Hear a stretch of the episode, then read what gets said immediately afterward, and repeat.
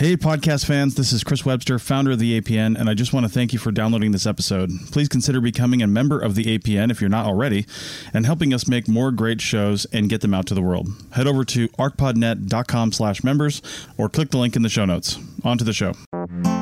You're listening to the Archaeology Podcast Network.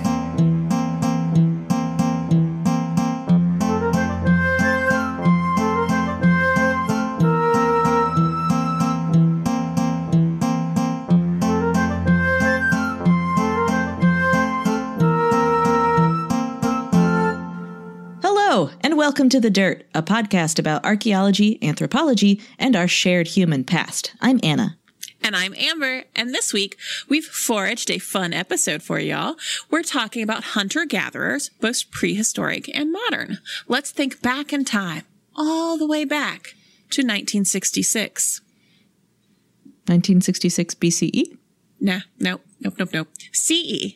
Because in 1966, there was a conference held called Man the Hunter. I was trying to stay solemn. And while the story of human hunting and gathering certainly doesn't start there, this makes it sound like this is where it ends. um, this is where we start our story today. Well, just in case you're curious and you go to Wikipedia, Oh, yeah. Man the Hunter, the page for Man the Hunter has a handy disambiguation in case you thought you were looking for Manhunter.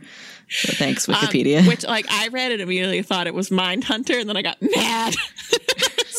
no, leave Mind Hunter in the garbage where it belongs. oh my God. But that's a separate podcast. that Yeah, I sorry, everyone who actually likes Mindhunter. I just don't care. just I host it at Anna without any recording devices on. Um, Send so- all your angry emails to amber.zambelli.internet.org. slash backslash the dirt dot info. Um, so, uh, Man the Hunter was a 1966 symposium organized by Richard Lee and Irvin DeVore. The symposium resulted in a book of the same title and attempted to bring together for the first time a comprehensive look at recent ethnographic research on hunter gatherers. Anthropological historians have argued that this symposium was one of the high points of cultural ecology. They report the symposium as concentrating on contemporary hunters and gatherers and noted that the contributors were mostly American cultural anthropologists. The main point of the conference was that given that hunting was humanity's original source of livelihood, any theory of society and the nature of man would require a deep knowledge of how hunters live. The symposium also emphasized the rivalry between cultural and materialist understanding of culture and society. So this week, we're going to talk about how anthropologists look at hunting and gathering Oh, sorry, hunting and gathering societies, both contemporary ones and prehistoric ones, how those groups have informed the way we think about human behavior in the past, but also how those same studies of modern hunters and gatherers have shifted as anthropology itself has evolved. So humans have been hunters and gatherers far longer than we've been anything else. If you think about the timeline of the human lineage, and if you want to think about the timeline of the human lineage, you can go to episodes 29 through 31 of the Dirt Podcast. The first evidence we have for hunting is with Homo heidelbergensis. That's a species that was around in Africa 600,000 years ago. And earlier hominin species were certainly foragers, if not hunters. And then we have evidence for the first pastoralists and the first agricultural management of resources between 12,000 and 10,000 years ago. So we've only been an agricultural species for a fraction of the time that we've been evolving as humans. It shouldn't be too surprising then that anthropologists might look to modern hunter gatherer groups to try to learn something about the past. A member of, say, the Inuit culture who practices traditional foodways and hunts and fishes and gathers food from their environment is going to be a much better analog for a prehistoric lifestyle than, say, me, since I do most of my hunting and foraging at the grocery store. Are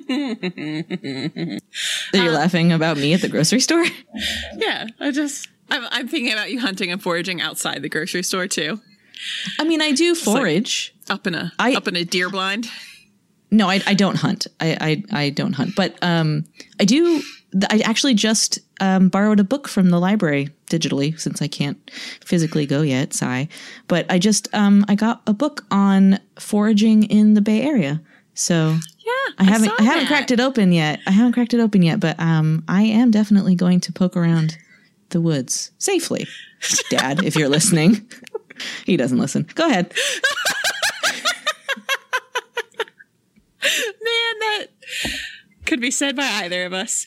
So, Wikipedia lists 32 groups of modern hunter gatherers that are still around today, though some members of those groups may not practice traditional life ways any longer. Um, groups most often cited in, in these studies of contemporary hunter gatherers include folks like the San and the Hadza in sub Saharan Africa, the Aché in the Amazon, yeah, Yeah. um, the Inuit, Yupik, and Iñupiat of northern, far northern North America, and um, Indigenous Australians. And Yep. now we give you a giant generalization from Yale. The thing is, when you try to encompass all of hunting and gathering in all possible environments in the world, what you get is a giant generalization. So have at it. And this is from the um, uh, the Human Research Area Files. Haraff.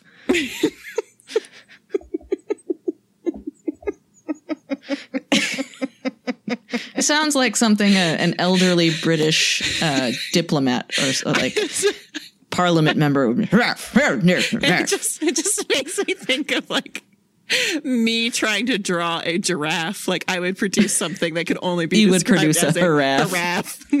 Or perhaps it's a lady giraffe is a haraff. ah, yes. And she's subject And to gir- harassment, I'm sure. Oh no! Which brings us back to. We laugh to keep from crying. Oh. God, we sure do. We're very punchy this week. Oof. we really are. Hi, everybody. Boy, this isn't. This is not a funny episode, though. It's really not. We're So- just we just are where we are, and uh, we'll see how much of this makes it in. Based on ethnographic data and cross cultural comparisons, it is widely accepted that recent hunter gatherer societies generally, one, are fully or semi nomadic, two, live in small communities, three, have low population densities, four, do not have specialized political officials, five, have little wealth, di- wealth hmm, have little wealth differentiation, Six are economically specialized only by age and gender. Seven usually divide labor by gender, with women gathering wild plants and men fishing and almost always doing the hunting. Eight have animistic religions, that is, believe all natural things have an intentional- intentionality or a vital force that can affect humans. But wait! the giant generalization doesn't apply to every category of hunter gatherer? What? what? Um, the HRAF publication goes on to say, not all hunter gatherers conform to this list of traits. It's very iconoclastic of them. Um, Wow. In fact, ethnographers of societies in the Pacific coast of North America, largely the northwestern US and southwestern Canada, have given us a very different picture. These hunting gathering societies, many of whom depended largely on fishing in their traditional economies, had larger communities, stationary villages, and social inequality. hunting gathering societies, they're just like us with social inequality. It's the, For the other the other back page of People magazine. Doesn't isn't that the one where it's like Yes, celebrities? They're just like I'm us. There. I'm there. I'm there. I made a Okay. pop culture reference, Amber. I don't know that you did. Oh, For a long time, many scholars thought of them as anomalous hunter gatherers. Inherently rude. Uh, but the picture is rapidly changing, largely as a result of archaeological research in the Upper Paleolithic period prior to the emergence of agriculture. During this period, hunter gatherers in many areas of the globe appear to have developed inequality. Such complex hunter gatherers were found in North America in the interior Northwest Plateau, the Canadian Arctic, and the American Southeast, as well as in South America, the Caribbean, Japan, parts of Australia, Northern Eurasia, and the Middle East. it's a lot of places. It's a lot of places. Archaeologists infer inequality from the presence of prestige items, such as ornamental jewelry, or major differences in burials, indicative of rich and poor individuals. Complex hunter gatherer societies, in contrast to simpler hunter gatherers, generally have the following traits. So don't worry, we're still in that HRAF document. Yeah, and don't Because worry, got we're still going to make a generalization. we, we Via we- list. We, got another list. One, higher population densities, two to 10 people per square mile. which is not a lot, but hey, social distancing. It's, it's not, um, that's about what I'm at right now Yeah. because because I'm back in West Virginia. Um, two, fully sedentary or seasonally sedentary communities. Check. Three, more complex sociopolitical organization primarily based on economic production. Four, significant socioeconomic differences. Five, some private ownership of resources and individual storage. Six, competitive displays and feasts. Seven, elites try to control access to the supernatural. I'm going to keep all the ghosts for me. Um, eight, while almost all hunter gatherers have some kind of astronomical system, complex hunter gatherer groups generally exhibit some solstice observation or calendars. So we'll have a bunch of links in the show notes to some overviews of the research that has been done on these groups in the past. Now, if you've been listening to The Dirt for a while now, you may get the sense that this is the point in the episode where we say, but wait, here's why this is bad. And to some extent, you'd be right. Ethnographic studies are tricky at best when researchers essentially poke their noses into cultures they don't belong to in order to study them. We've brought this up on a number of occasions, but in light of the Black Lives Matter protests and the deep, much needed systemic change that we're starting to see in 2020, we wanted to briefly share our thoughts with you, our listeners. Anthropology as a discipline began in Europe in the 17th and 18th centuries, built on the ideas that prevailed at the time. Among those ideas was the- desire to understand differences between human populations all over the world. And keep in mind, many of these populations were unknown to Europeans until shortly before the 17th and 18th centuries, with the age of exploration sending European fleets of discovery to map the lesser known parts of the world and take stuff from them. Stuff like botanical specimens and detailed maps and geological samples, yes, but also people. And stuff that belonged to those people. In the same way that scientists were trying to assign the influx of new plants and animals to a classification system, anthropologists were trying to classify people. Even in the 17th and 18th centuries, much of the European understanding of the world came from biblical texts. Justification for a sense of otherness of darker skinned populations, and while we're at it, straight up justification for slavery, comes from the quote, curse of Ham, which occurs in the book of Genesis. There are infinite pages of discussion about this passage, but it has often been interpreted as one, explaining why the Canaanites were subjugated to the Israelites, and two, why the Canaanites and other populations had darker skin. And I think it must be a human trait to want to organize things into groups, the better to understand them. To be able to say, this unknown thing is like this thing that I do know, so I understand a little bit about it now, is part of how we learn. And unfortunately, this characteristic played a big part of the desire of white European scholars to stick these newly quote unquote discovered cultures into groups with a veneer of biological science over the framework, framework of understanding provided by the church teachings and existing class structures. So as anthropology developed, this was the basis for it. What early anthropologists implied, or more often than not, explicitly stated, is that there were fundamental biological differences between groups of humans based on where they were from, the shapes of their heads, faces, and bodies, and the color of their skin and other traits.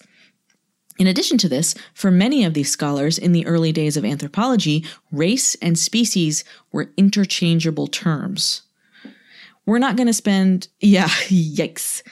Um, so we're not going to spend too much more time on this right now, but it is a discussion that needs to remain ongoing inside and outside of anthropology and archaeology. And as two white, liberal arts educated podcasters, we acknowledge our immense privilege and we will continue to improve, to educate ourselves, and to use our platform to amplify the voices and research of scholars of color. Yeah, well said.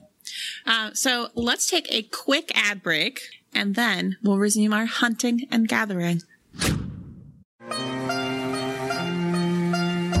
It's Chris Webster again. If you haven't checked out our new parent website, kulturomedia.com, then please do. Kulturo is spelled K U L T U R O, and it's where we promote all of our live events. We've got one coming up in November.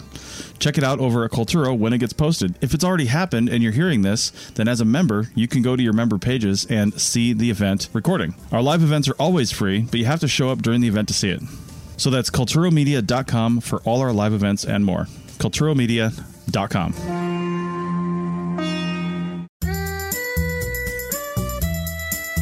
Chris Webster here, founder of the APN and host of several shows. I just wanted to let you know about our membership program and what it offers. Members of the APN get, for just $7.99 a month or cheaper if you pay for the year, ad free episodes so you don't have to listen to me on the breaks, membership in our Slack team so you can continue the conversation with hosts and other members, and exclusive access to any of our live event recordings. Live events are always free, but you only get to watch the recording if you're a member. So head over to arcpodnet.com slash members for more info and to become a member. Our podcasts are always free, but this is just a little something extra and it really helps us out. That's arcpodnet.com slash members. All right. So, real quick. Hello. Still with us? Humans. Humans are unique in a number of ways. Cool, cool. Like from other animals. Like we're, you know, there's a reason anthropology is a thing. We're interesting. I thought it was because we're self centered. It's also that, but especially even different from other primates is probably mm. what I should have put in the script. it's fine. What? But one especially interesting area of difference is in our life histories. That is, how long do we spend in each phase of life from infancy to old age? Please do not make me do that dumb the riddle of the Sphinx. The riddle. Yeah. I don't want to do that. I didn't even think of it until you just said it. Great. Listeners, in your heads, go ahead and do the riddle of the Sphinx, The and riddle we'll of the on. Sphinx. All right. Consult all your sphinges. Now we're back. Oh God, I hate that. I hate that. the plural of Sphinx is not sphinges. It Ick. is. I know, but ick. I don't like that. It is. It's I know it is. I know. So, all right. Well, let's get back to the, the hard hitting facts here. Anyone who's had a baby or has seen a baby knows that humans only that humans come out only partially cooked. you like my hard hitting facts? So we can't. They're not do done any- yet. So we can't do anything for a remarkably long time. Like it's a really big deal when a baby can like hold her head up by herself or like flop over, much less like, you know, make itself lunch. In contrast, other baby animals like a baby rabbit or a baby fawn or a baby calf have their eyes open and they can at least sort of like walk in that gangly, wobbly, cute way within a few hours of birth.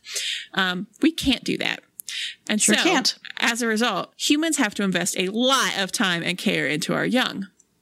And part of how that factors into hunter gatherer societies has to do with the other end of the age spectrum old.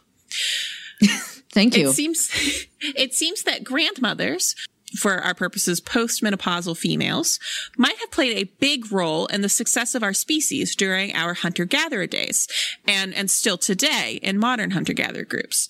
In other species, females tend not to live long beyond menopause, with a few exceptions including whales. Yeah, there's going to be a, a link on the show notes. Um, we've done whale diversions multiple times in the past on this show, so I didn't necessarily want to do a tangent here, but yeah, uh, there are whale grandmothers, it seems. Yeah, so yeah, don't worry, we will always deliver that cetacean content. Yes, we will. I'm going to draw from an NPR piece that uh, was published a couple years ago in 2018. Ahem.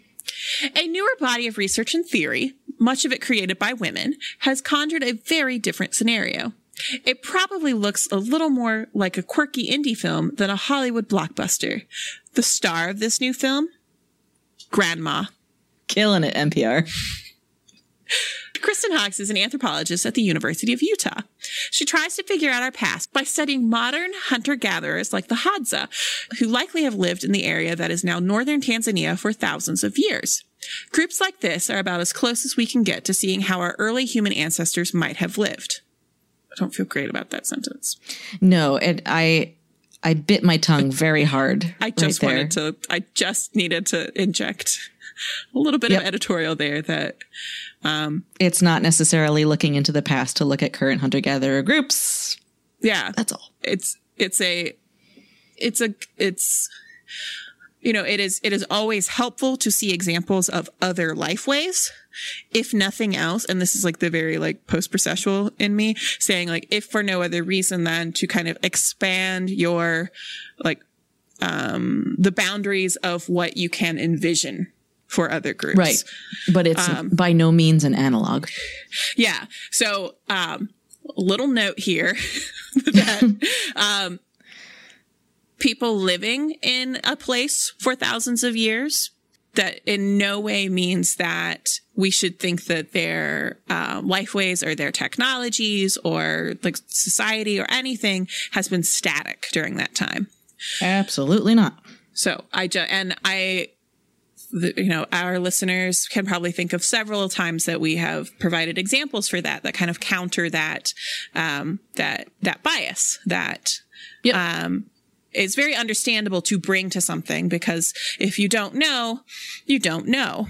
And so you have you have your own experience and your own assumptions to lean to like kind of lean on. But when this is what you do and this is what you study and your business is knowing about it, um, that is by no means an excuse. So let's just let's just go on and learn more about Kristen Hawkes and her work. Over many extended field visits, Hawkes and her colleagues kept track of how much food a wide sample of Hadza community members were bringing home. She says that when they tracked the success rates of individual men, quote, they almost always failed to get a big animal, end quote. They found that the average hunter went out pretty much every day and was successful on exactly 3.4% of those excursions. Wow. That, I mean, relatable. like, Yeah, no, I for, that like wasn't my a, career, like Riz. as a hunter. oh, I- Uh, as- in yes, a manner as- of speaking. yeah, yeah, yeah. Understood. that that meant that in this society at least the hunting hypothesis seemed way off the mark if people were if people here were depending on wild meat to survive they would have starved indeed so much for man the hunter the article continues so if dad wasn't bringing home the bacon who was after spending a lot of time with the women in their daily foraging trips, the researchers were surprised to discover that the women, both young and old, were providing the majority of calories to their families and group mates. Mostly, they were digging tubers, which are deeply buried and hard to extract. The success of a mother at gathering these tubers correlated with the growth of her child. But something else surprising happened once mom had a second baby. That original relationship went away, and a new correlation emerged with the amount of food their grandmother was gathering. In this foraging society, it turns out grandmothers were more important to child survival than fathers. Mom and grandma were keeping the kids fed. This finding led Hawkes to completely reevaluate what she thought she knew about human evolution. Grandmothers were crucial in this environment to childhood survival. So maybe it wasn't an accident that humans are the only great ape species in which li- women live so long past reproductive age. If having a helpful grandmother increased a kid's chances of survival, natural selection may well have started selecting for older and older women. so what it's saying is so the article goes on to say this endowment would have passed also to human men meaning that if it's a sex linked trait that is allowing women to live longer and longer past childbearing age if it's a sex linked trait it's on the x chromosome which men also have one of Ah, okay. All right. or just in general genetically if it's genetic that people are li- or women are living longer just because that trait for living longer exists in part of the population it can get passed to you know through generations it can get passed to male members of the population too Yeah. Okay. Mm-hmm. No, that makes sense. All right. yeah yeah so there's more about kristen hawkes' work in a piece from the atlantic that i'm going to pull from here The grandmother hypothesis theory has been surprisingly controversial given its oh factor. Who wouldn't want another reason to celebrate grandmas? I guess unless you don't like your grandma. Kristen Hawkes, who has been exploring this theory for years, developed a new mathematical model in response to a 2010 study that appeared to disprove it, and by it, meaning the grandmother theory or hypothesis. Beginning with a population that lived for about as long as apes typically do, she modeled evolution over time and showed that, quote, even weak grandmothering drives the evolution of longevity from an ape like value into the human range. like, Burn. weak. I know. weak grandmothering. I Oh my can think of some toy. examples of, of weak grandmothering. There's some weak grandmothering out there. And if you've experienced it, I see you. Just That's fair. that's not a joke. Um, that's just No, like, I, I, me genuinely like no, acknowledging I, that. yep. But yeah, let's get let's get back in the pocket of big grandma over here. She has such big pockets in her apron. Okay. All other female primates failed to live much past their childbearing years, but she showed that after less than 60,000 years in the model, and with, quote, only a little bit of grandmothering, end quote, the human lifespan doubled. Hawkes then takes this even further, suggesting that when certain apes started pursuing more complex resources, for example, by developing tools for hunting, grandmothers came about in order to ensure that small children weren't left behind. With the kids provided for, natural selection was free to favor those with larger brains, thus paving the way for those apes to evolve into humans. And grandmother's style of upbringing, with its emphasis on social dependence, gave rise to, quote, a whole array of social capacities that are then the foundation for the evolution of other distinctly human traits, including pair bonding, bigger brains, learning new skills, and our tendency for cooperation, end quote. Grandmothers, Hawkes says, are what make us human. With that, and a quick thank you to all the wonderful grandmas in the world, I want to shift over to the archaeological and ethnographic record. We've spent a lot of time this episode in theory world, where Amber lives, but there are some really interesting tidbits from material culture and from contemporary observation that we wanted to share as well. Not to suggest that Amber doesn't live in the archaeological world as well.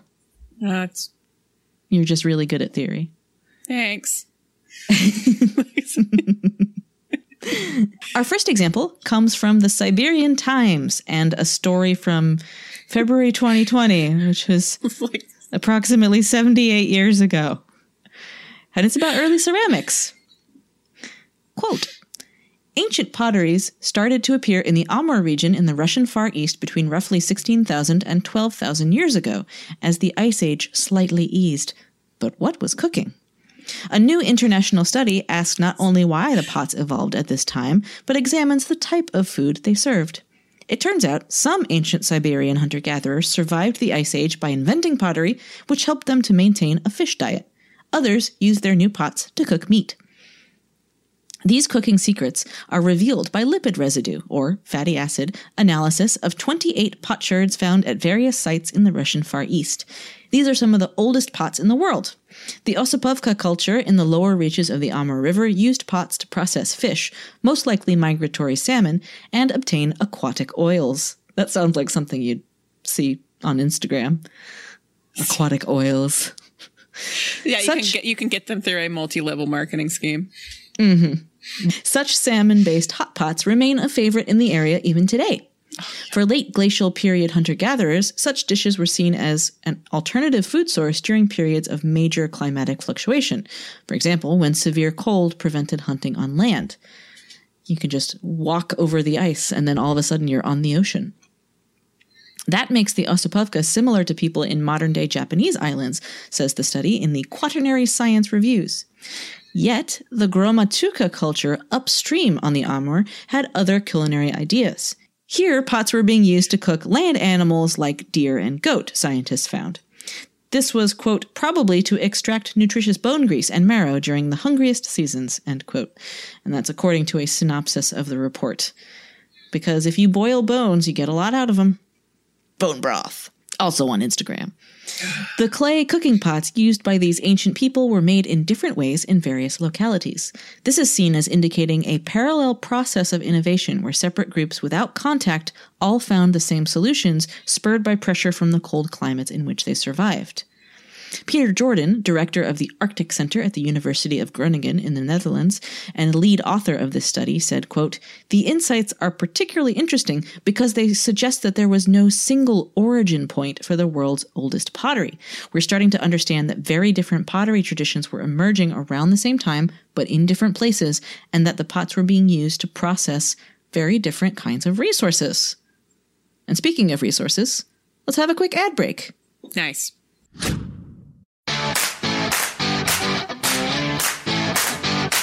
This is Chris Webster with the APN. I'm also a project manager for several industries. I wouldn't be able to keep on track with really anything if it wasn't for Motion.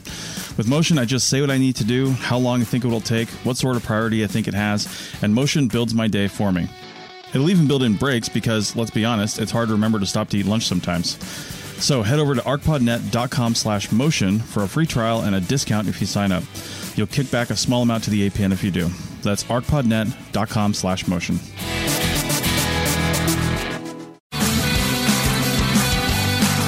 Hey, fans of APN podcasts, we've got lots of designs over at our TeePublic store. Every purchase helps out the APN with a few cents back to us. Check out the high quality t shirts, stickers, phone cases, coffee mugs, and a lot more. There are lots of colors to choose from in most of those items, and TeePublic often runs 30% discounts. So check out the store at archpodnet.com slash shop. That's archpodnet.com slash shop and click on the link. Uh, can you imagine being the like inventor Coming up with salmon? the first pot. Oh, of salmon. Like I know we what? talk a, we talk a lot about like you know people looking at something and being like thinking to eat it, you know, like different Oh. like grains, like things that it took like a long time Right. to like domesticate and like select for to make them. It's so good. It's so yummy to just be like, what? well, I can see, you know, there's bears there and things that eat salmon. I No, I'm I'm not like, of, of course you would see, but yeah, can you imagine realizing like, like- what's what salmon tastes like? Yeah. just how good it is. Like, these bears know what's up. I mean, like maybe that's the origin of like the bear cult to be like, I get what it. what divine knowledge do they have that like Thank you. Thank you for ambrosia. salmon. welcome back to salmon talk. Hi. So, for this second hunter gatherer story, I am back on my honey tip. So, listeners who've been with us from the very, very beginning, or actually made it all the way back in the archive to episode three, might be a little bit worried that I've got another story about honey. Um, but, but don't be. This one's extremely cool and like not at all gross. I mean, not at least grosser than honey is, in my view. Um, normal honey story. Yeah, Just- I promise. No content note about things in honey. No honey triggers. Nope. No honey spoilers. Honey doesn't spoil. Hey. Hey. So this is from Atlas Obscura. Mm-hmm. In the tree strewn savanna of northern Tanzania, near the salty shores of Lake Eyasi, live some of the planet's few remaining hunter gatherers. Known as the Hadza, they live in Hadzaland, which stretches for about 4,000 square kilometers around the lake. No one is sure how long they've been there, but it could be since humans became human. As one anthropologist put it in a recent book, quote, their oral history contains no stories suggesting they came from some other place, end quote. Anthropologists have been scrutinizing the Hadza for centuries, seeking in their stories and behavior windows to the past. The Hadza themselves, at least at times, subscribe to a food-based method of self-understanding. They describe their predecessors. they describe their predecessors based on what and how they ate. The first Hadza, the Akakanebe, or ancestors, ate raw game, plentiful and easily slain. As one ethnographer relays, quote, they simply had to stare at an animal and it fell dead, end quote. I've gotten looks like that before. The second, the Tlatlanebe, ate fire roasted meat, hunted with dogs. The third, the Hamakwabe, invented bows and arrows and cooking pots and thus expanded the menu. The Hamaishonebe, or modern people, the people of today, have a variety of meal strategies. Hadza hunting and gathering grounds are shrinking under pressure from maize farms, herding grounds, and private game reserves, and some work jobs and buy food from their neighbors. But between the two and 300 of the 1300 Hadza remaining still survive almost entirely on wild foods. Meat, tubers, fruit, and honey. Of these staples, honey is the Hadza's overwhelming favorite. But beehives, located high up in thick trunked baobabs and guarded fiercely by their stinging occupants, bees, um, are hard to get at Thank you. and even harder to find. Enter the Greater Honey Guide, an unassuming black and white bird about the size of a robin. Greater honey guides, a distinct species within the honey guide family, love grubs and beeswax and are great at locating hives. This is a boon for the Hadza, who, according to some estimates, get about 15% of their calories from honey. When That's at least 300 calories, in case you're wondering. a day. Yeah. Yeah. When when Hadza want to find honey, they shout and whistle a special tune. If a honey guide is around, it'll fly into the camp, chattering and fanning out its feathers. The Hadza, now on the hunt, chase it, grabbing their axes and torches, shouting, "Wait!" They follow the honey guide until it lands near its payload spot, pinpoint the correct tree, smoke out the bees, hack it open, and free the sweet combs from the nest. The honey guide stays and watches. It's one of those stories that sounds like a fable until you get to the end where the lesson normally goes. Then it becomes a bit more confusing.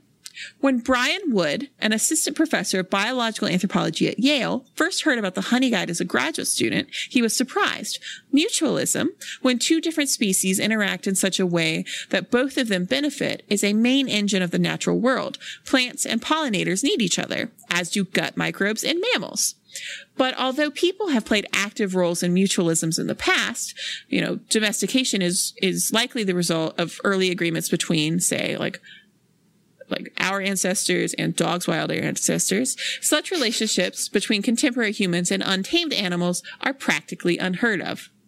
But not only do the honey guide birds lead foragers to more bees' nests in a shorter amount of time, they found bigger, better nests for them too. This was even the most startling part. The bird did this, Wood discovered, without the mutual part of the mutualism. Thanks to Hadza custom, the birds weren't guaranteed any reward. Indeed, the Hadza were committed to stiffing their helper, meticulously destroying any grubs or wax that the honey guide might make a meal from. Woods quoted saying, I can go back into my notes and find to one of the very first times I was following a Hadza man. Um, I wrote down, he's taking the honeycomb and throwing it into the bush. He just grabs a handful of bee larvae and honeycomb and throws it into a tree. End quote. The second time, Wood says, the same thing happened. Quote, he actually dug a hole and shoved the honeycomb, honeycomb that remained into it and buried it. I asked the Hadza guy to explain what was happening. And his explanation was simply that they don't want the honey guide to get too full. This would have impaired the bird's work for the next day, according to the Hadza. Get that, that grub hangover. Ugh. So, nature documentaries depicting the relationship between the Hadza bee and the honey guide often misrepresent it. Oh. Wood described a recent documentary called Hadza, Last of the First. Great.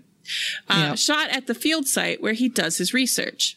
In one scene of the film, after a group of Hadza men smokes bees out of a hive, nice, um, they are shown throwing pieces of the honeycomb, which hit the ground in slow motion. The bird, filmed in, in close up on a flattened patch of grass, snaps them up. A narrator explains, the bird will wait patiently and fly down and will essentially take the leftovers.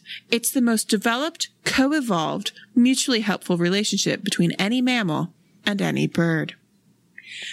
Hmm. As Wood soon found out, the story of sharing is not just sweeter, but stickier. Soon after he submitted his article to the journal Evolution and Human Behavior, he received pushback from a reviewer that had come across Hadza, last of the first. Wood is quoted saying, The reviewer said, I know this paper can't be right because I've seen on YouTube and the Hadza repay honey guides. Um, and Wood says, which Wood says that scene is obviously staged.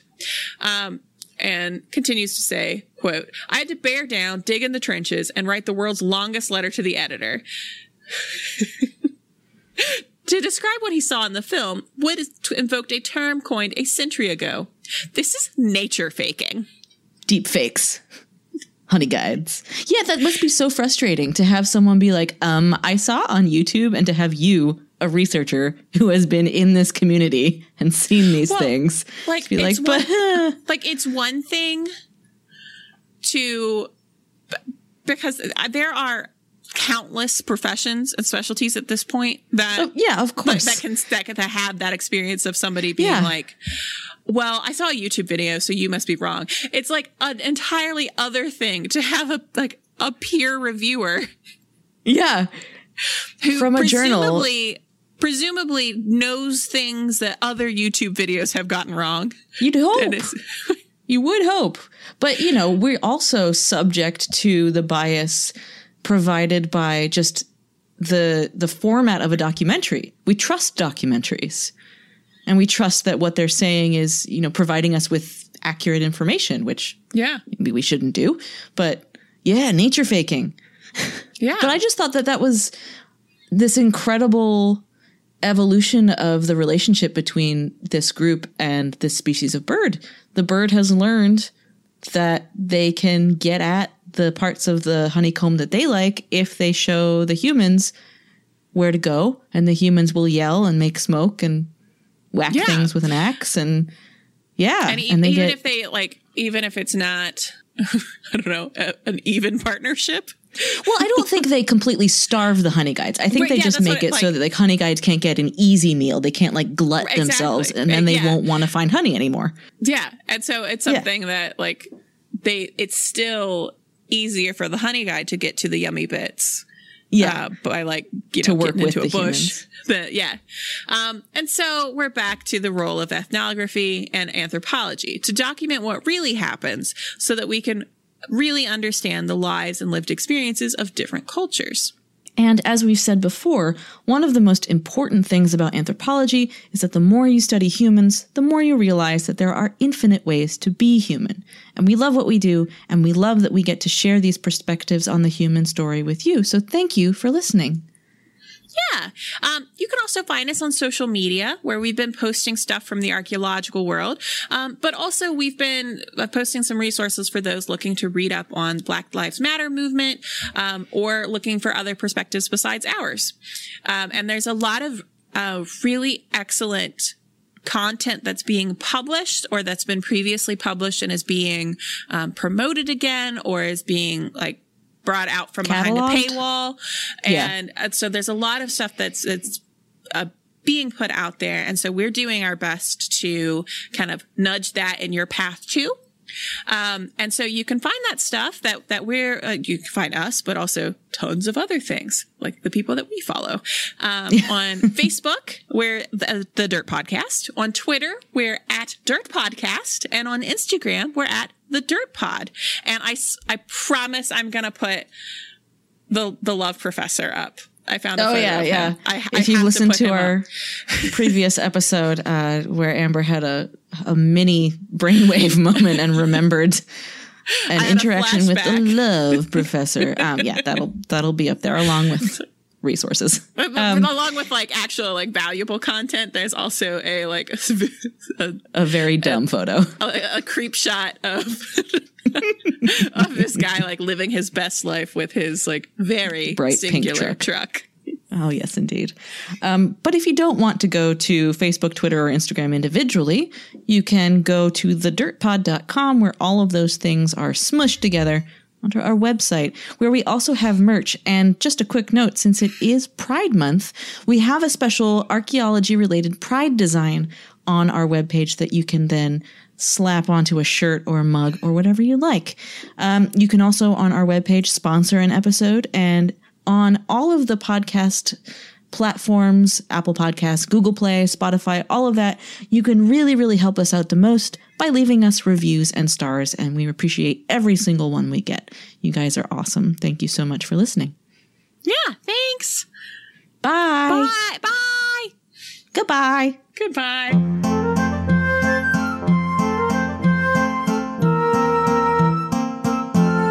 This show is produced by the Archaeology Podcast Network, Chris Webster and Tristan Boyle in Reno, Nevada at the Reno Collective. This has been a presentation of the Archaeology Podcast Network. Visit us on the web for show notes and other podcasts at www.archpodnet.com. Contact us at chris at archaeologypodcastnetwork.com. Thanks for listening to this podcast. Please consider leaving a review on your favorite podcasting app.